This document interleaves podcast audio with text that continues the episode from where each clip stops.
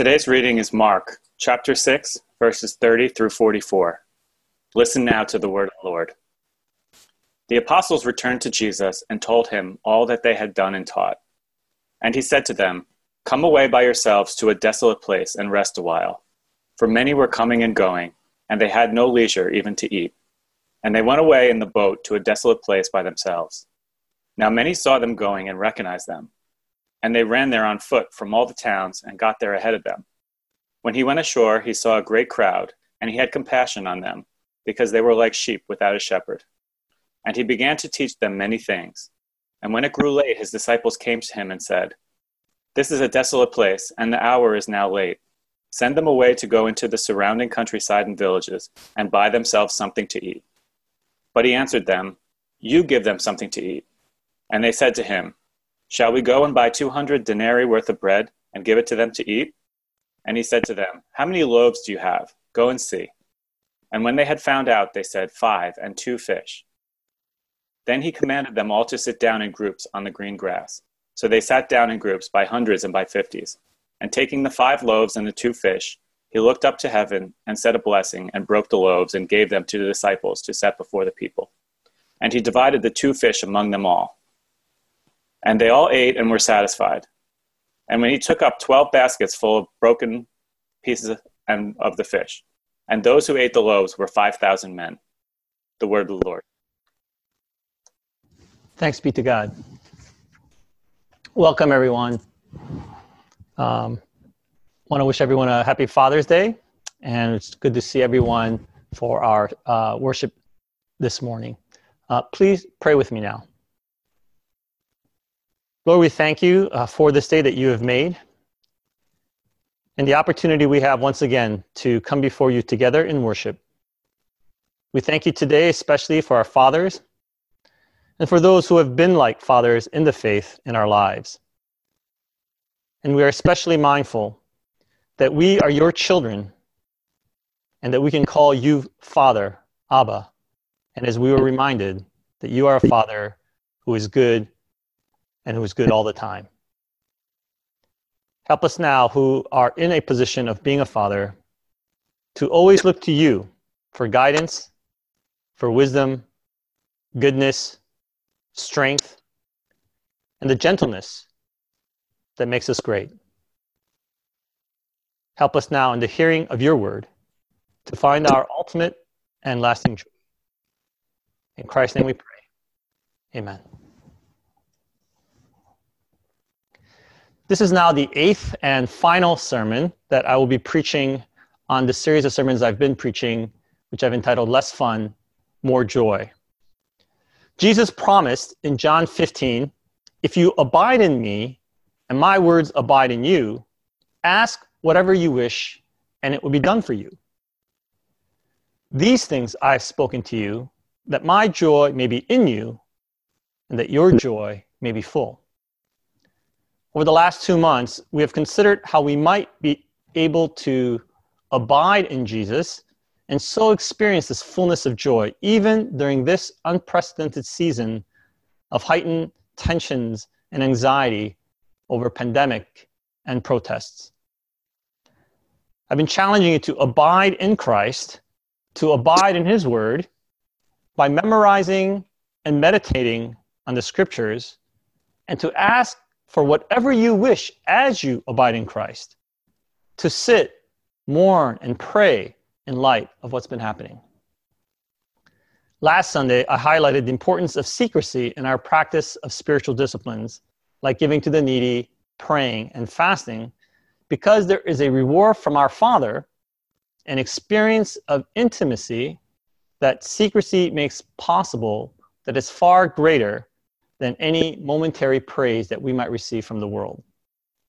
Today, I want to finish up the series of sermons by considering something that is related to secrecy, and that is the topic of solitude. You heard from Mark 6 that Jesus invited his disciples to a time alone, to solitude, to self quarantine in a desolate place the apostles returned to Jesus and told him all that they had done and taught. And he said to them, Come away by yourselves to a desolate place and rest a while. For many were coming and going, and they had no leisure even to eat. And they went away in the boat to a desolate place by themselves. A little background to this reading.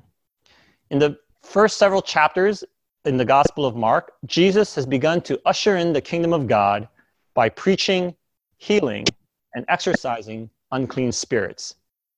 Then in chapter 6, Jesus sends out his disciples, giving them his authority to do the same triple work that he himself had been doing. And the disciples return, having had great success, and tell Jesus all about it. Maybe their success got to their head a little bit, and they find themselves incredibly busy. So busy that they don't even have time to have a meal. That's when Jesus invites them to a time and a place of solitude. Mark says that this successful ministry of his disciples brings Jesus to the attention of Herod the Tetrarch, who thinks that maybe Jesus is John the Baptizer, whom he had murdered on a whim, come back to life. In Mark's gospel, the beheading of John is told as a kind of a flashback. But in the parallel passage in Matthew, it's the reason for Jesus' withdrawal into solitude. Matthew 14 reads, And his disciples came and took the body of John and buried it, and they went and told Jesus. Now, when Jesus heard this, he withdrew from there in a boat to a desolate place by himself. In Mark's telling, it's the success and hyperactivity in ministry which leads Jesus to invite his disciples to a time of solitude. While in Matthew, it is a shock and sorrow over the murder of John which leads to solitude. Success and sorrow, and perhaps everything in between, are all good reasons for solitude. Certainly, we see this in the life of Jesus. One of the things that I've been struck by in the Gospels is how often Jesus looked for a time of solitude in his ministry. Let me just highlight a few of those cases. First, at the beginning of his ministry, immediately after he was baptized, Mark 1 tells us that the Spirit immediately drove him out into the wilderness. And it was in the wilderness 40 days being tempted by Satan. In his baptism, Jesus heard from God as we also hear in our own baptisms, You are my beloved child. And so, in solitude and tempted in the wilderness, Jesus held on to his identity as the Son of God and was able to come out of the wilderness empowered for kingdom work. Two, as Jesus began his kingdom ministry of preaching, healing, and exorcising demons, everyone wanted a piece of him. He was so busy that he sometimes told those he healed not to say anything. But according to Luke 5, but now even more the report about him went abroad, and great crowds gathered to hear him and to be healed of their infirmities. But he would withdraw to desolate places and pray. It's very easy to lose track of yourself and your mission because of busyness or popularity. Jesus knew all about the temptations of pleasing people or of choosing an unholy path of building an earthly kingdom. But Jesus had enough wisdom to know that he needed time away to be alone with God so that he would not be distracted. Three, shortly after that, according to Luke's gospel, Jesus went out to the mountain to pray, and all night he continued in prayer to God. And when day came, he called his disciples and chose from them 12, whom he named apostles. Prior to making one of the most consequential decisions of his life and for the life of the church, Jesus pulled an all nighter alone in prayer. It's good, of course, to get advice from friends and family, but it's vital that you spend time alone before God, especially when you have to make life altering decisions.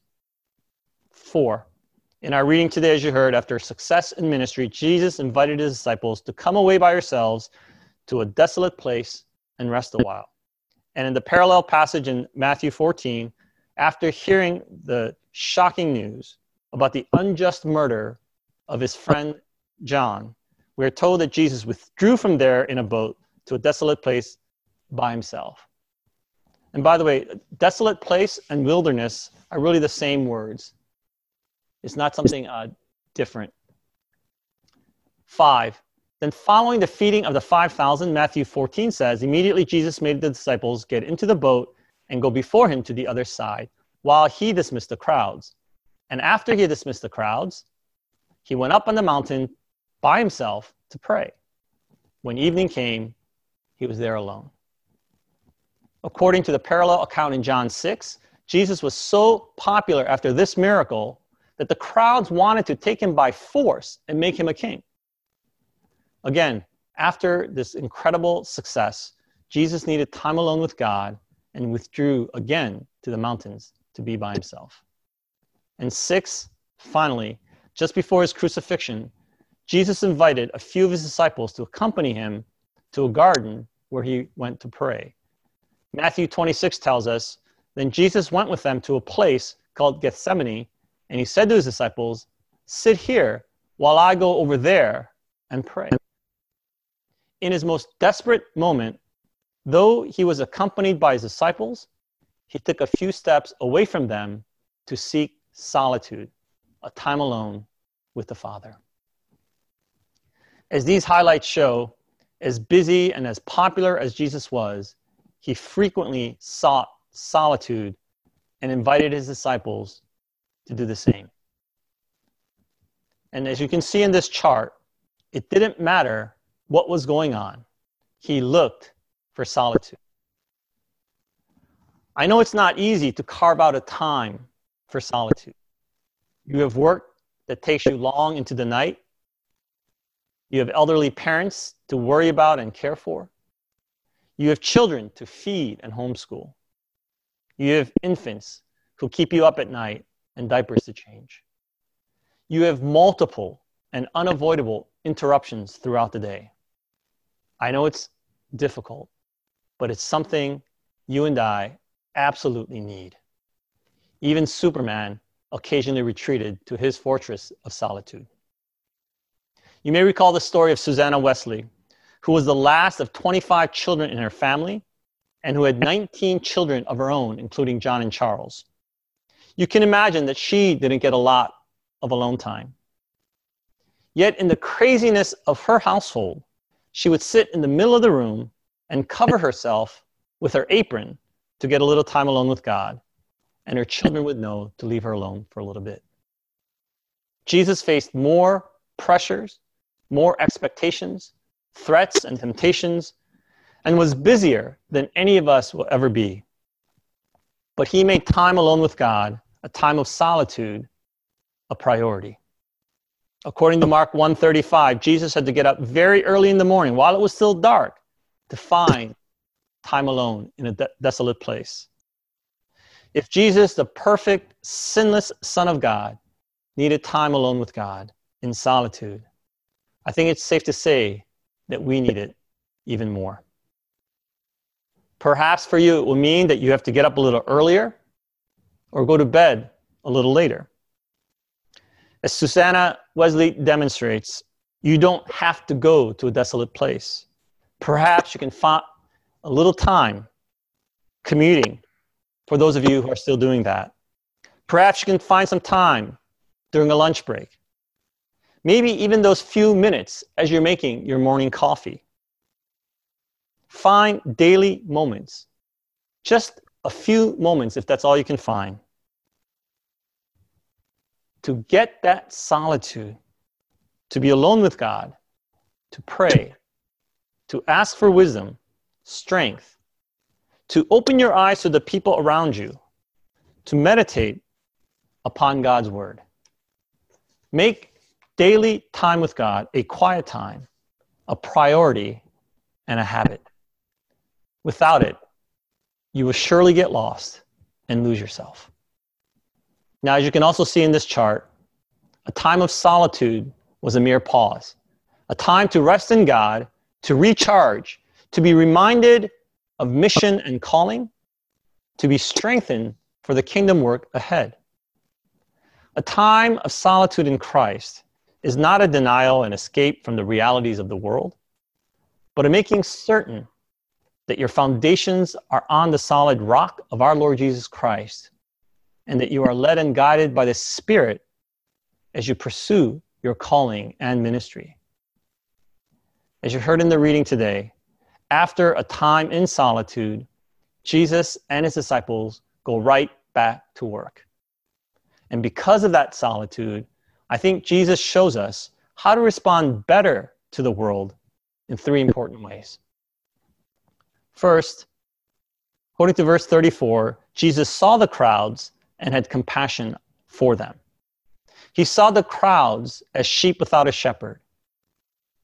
When you are tired, when you are busy, or even when you are enjoying your own success, it's hard to have compassion for others. Richard Foster, in his book, The Celebration of Discipline, says the fruit of solitude is increased sensitivity and compassion for others. There comes a new freedom to be with people.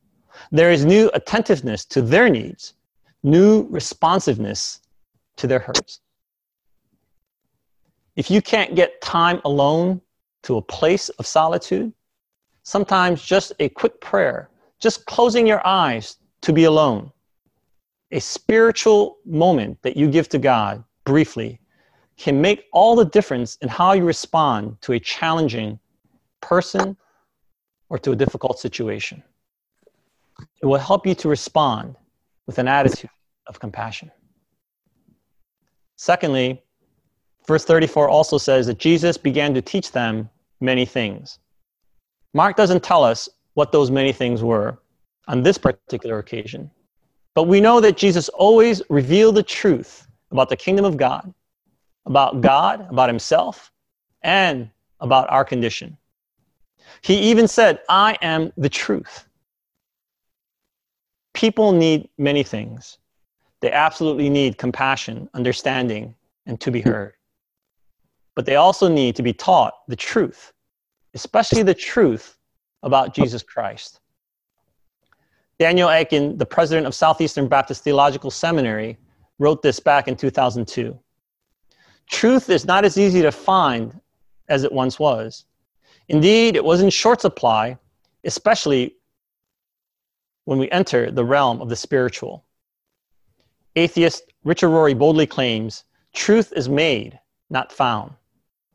Deceased atheist Michel Foucault said all truth claims are constructed to serve those in power. Deconstructionist Jacques Derrida says the author is dead and the text is dead. All meaning is the creation of the readers. Al Mohler says, where truth is denied, only therapy remains. Truth is even in less supply today. We now dispute about basic facts, claiming that those who disagree with our facts are shaped by fake news. In such an environment, it is nearly impossible to make any truth claims, especially about Jesus Christ. Survey after survey now overwhelmingly demonstrate that self identifying Christians have a limited and confused understanding of who Jesus is.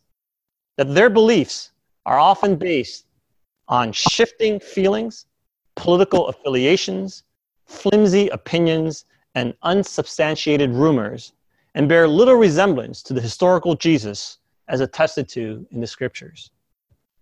It is ever more vital for us that we continue to witness to the truth that Jesus is the Christ, the only Son of God, in whom is life and life eternal. And third, in verse 37, Jesus answered them, You give them something to eat when the disciples wanted to pass on the responsibility of caring for the crowds, Jesus said, You give them something to eat. He lays the burden of feeding the thousands, what looked like an impossible task, upon his disciples. To those whom we have compassion, it's not enough just to feel bad about it. It's not enough just to preach the truth of Jesus Christ we must also give them something to eat. As James 2 says, if a brother or sister is poorly clothed and lacking in daily food, and one of you says to them, Go in peace, be warmed and filled, without giving them the things needed for the body, what good is that? It's no good. It's a useless kind of faith. So, in solitude, we must find ourselves in Jesus Christ and the strength to do what must be done. In solitude, we can gain the compassion and speak the truth and give what is needed. As a church, in times of need, you have often inspired me with your generosity, born of your compassion and your convictions about Jesus Christ. For example, in responding to the current pandemic in compassion in the name of Jesus Christ, you aided local food ministries and sent monies overseas so that our mission partners can acquire additional foods for their people.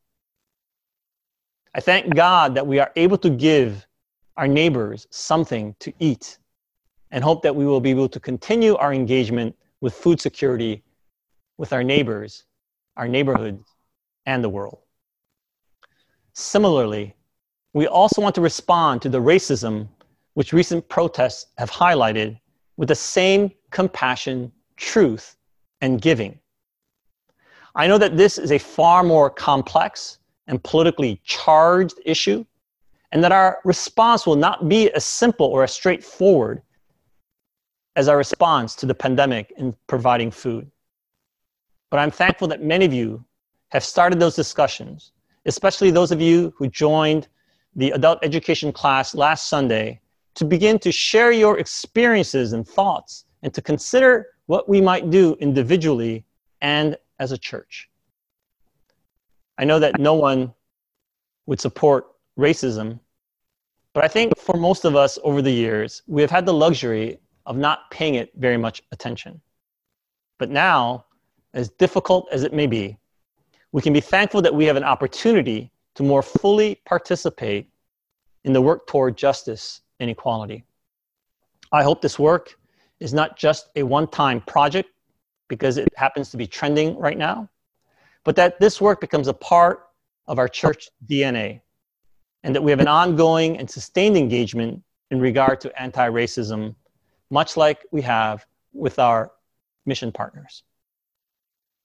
In light of the enormity and complexity of the issues and problems we face now, and all of the other problems that we have put on the back burners ISIS, the Syrian refugees, North Korea, the opioid crisis, climate change, gender inequality, just to mention a few, and all of the unforeseen crises which we have not even imagined about that are yet to come.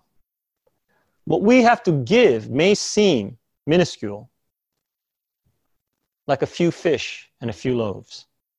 But as a people of faith, we are called to give and to trust God to multiply to meet the needs of his people. God does not demand of us what we cannot give, what we do not have, only the faithful exercise and stewardship of what has been entrusted to us. So I encourage all of you to give something, whatever that may be, with compassion and conviction. Let me close with a couple of final brief reflections. The other day, I heard an interview with Michael Osterholm, who is an epidemiologist at the University of Minnesota. He suggested that we stop using the phrase social distancing and instead use the phrase physical distancing. He commented that though we need to keep our physical distance from one another because of the virus, we need social intimacy more than ever. It's true, isn't it? We don't want to increase the social distance between us because of the physical distance that we need to keep. Just the opposite. In this time where we have to keep our physical distance, we want to reduce the sense of social distancing and to draw closer to God and toward one another. It's been my hope and prayer that you've been able to experience greater intimacy with God and with one another during the season of quarantine and physical distancing. So, two closing thoughts. One, I want to remind you that solitude is not loneliness. Solitude is not loneliness. Jesus, as he approached the time of his death and knowing that his disciples would all abandon him, he said, Behold, the hour is coming, indeed it has come, when you will be scattered, each of you to his own home, and will leave me alone. Yet I am not alone, for the Father is with me. The Father is with me. And Jesus promised after his resurrection, in his last words to his disciples, even to the end of the age, I am with you. In solitude, you are not alone. You are alone with God. The spatial and temporal separation that you have with God and with the times of Jesus does not mean you are socially or spiritually distant in solitude. Just the opposite.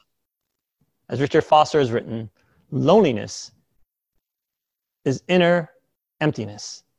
Solitude is inner fulfillment. I hope in your abidance in Christ, you are experiencing and discovering that truth. And secondly, I hope that because of the imposed physical separation, you have found that you are engaging more socially, not less, but more socially with others.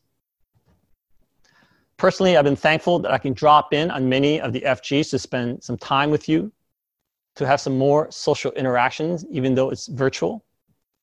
I'm also thankful that over the last few weeks, I found myself in the company of those that I had not previously walked with. The pandemic and the protests have given me opportunities that I might have ignored for social interaction in ordinary times. For example, I recently started participating in an interfaith clergy group in New Brunswick and soon we'll be meeting with staff members of the mayor's office in New Brunswick as well, along with the leaders of various social services groups. I'm having deeper conversations with new and old colleagues about how we as a church and myself personally might support and share in the work for the common good of the city and especially that of New Brunswick. These are social interactions made possible by the physical distancing imposed on us. I know that others of you are also experiencing more opportunities for social engagements, and I would encourage you to continue to do more of it. I believe that in this time of solitude, God is giving our church new opportunities to do his kingdom work, to do justice, to love mercy, that is the unchanging faithfulness of God, and to walk humbly with our God. I invite you this week and in the weeks ahead to seek solitude, a time alone with God. And in that solitude, may God give you renewed compassion, renewed conviction about the truth of Jesus Christ, and guidance and concrete action to give something. Let's pray together.